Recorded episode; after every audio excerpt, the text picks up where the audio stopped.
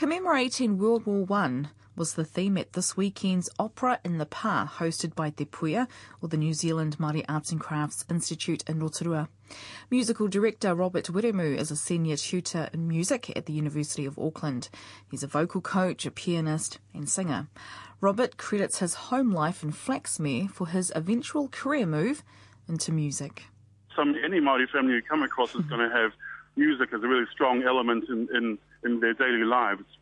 Um, and of course, that's the same with us. Mum, mum and dad worked a lot with um, the, the kapahaka and Ratana Pa when we were kids. Um, uh, half the family were Mormon and they, they were in charge of the music programs at their churches. And um, so, you know, you're, you're, you're kind of absorbed in it as a young kid. And then my grandparents, who I lived with for a short time, uh, sent me to piano lessons with the same piano teacher that my aunties had a hundred years ago before that. And um, so piano was my first instrument, and then it kind of led through all sorts of avenues towards opera. So, what is your? Let's talk about your involvement at Opera in the Pa. I understand you've been Sure. involved with it with what 20, 20 years back in the nineties. Well, yeah, yeah, I did sing. Uh, well, because I used to be a singer as well. Um, that's when I studied at university, and um, it's a, a, a hybrid of the of two worlds, you know, with, the opera world and the the um, Māori at the same time.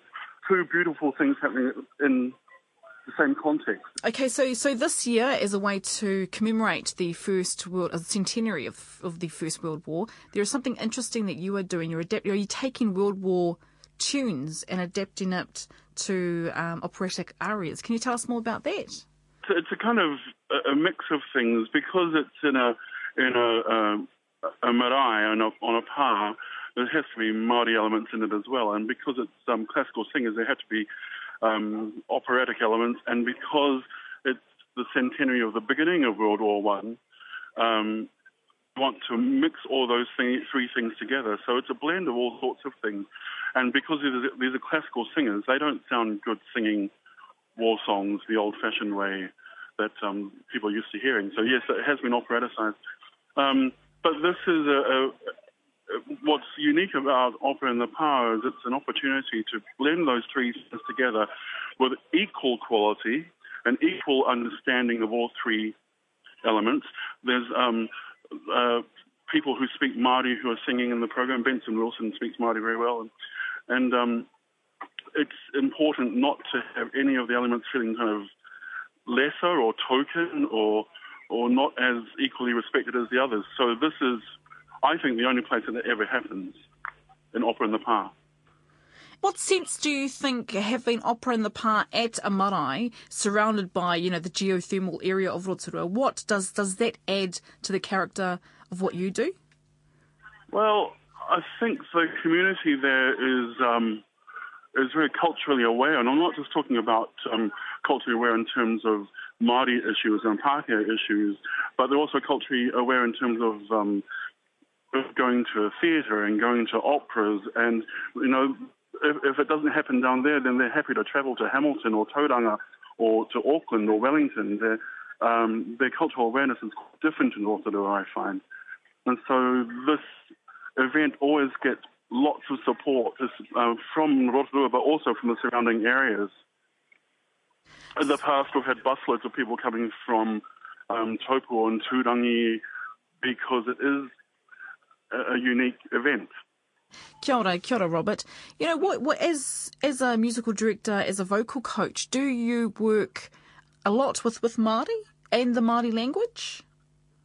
Uh, well, I have in the past worked a lot with Māori. I, I, did a concert in the previous Auckland Festival, which was almost, uh, well, it was entirely in Māori with classical singers. And, um, and I've worked with uh, people like Kiri Te Kanawa in preparing choruses for her concerts and her CD.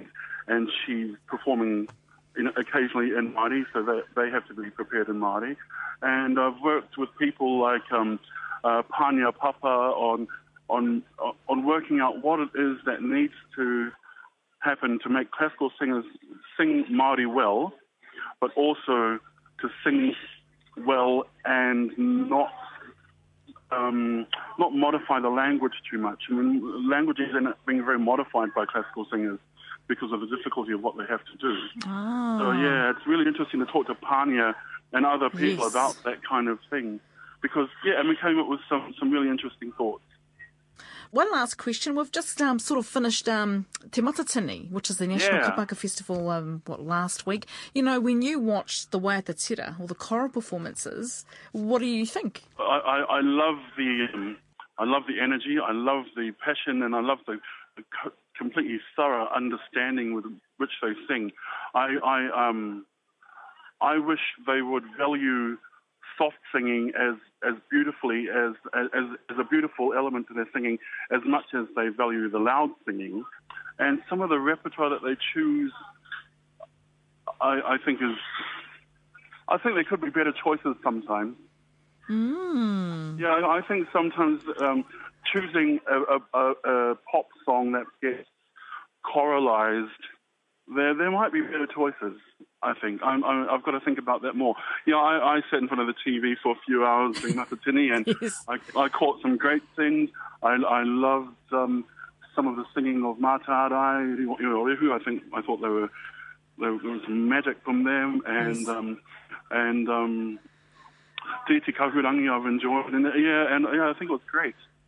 Fantastic. I mean, do you see yourself um, you maybe training or working in that area in the future? if you were approached, for example.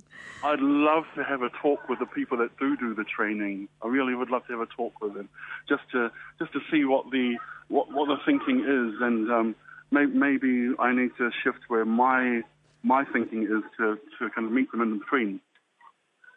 I don't think we differ that much. I think you know we, I think we totally agree in every aspect about singing with passion. We agree on singing with energy, and we agree on singing with a thorough understanding of, of the text and the, the subtext and the history of the piece.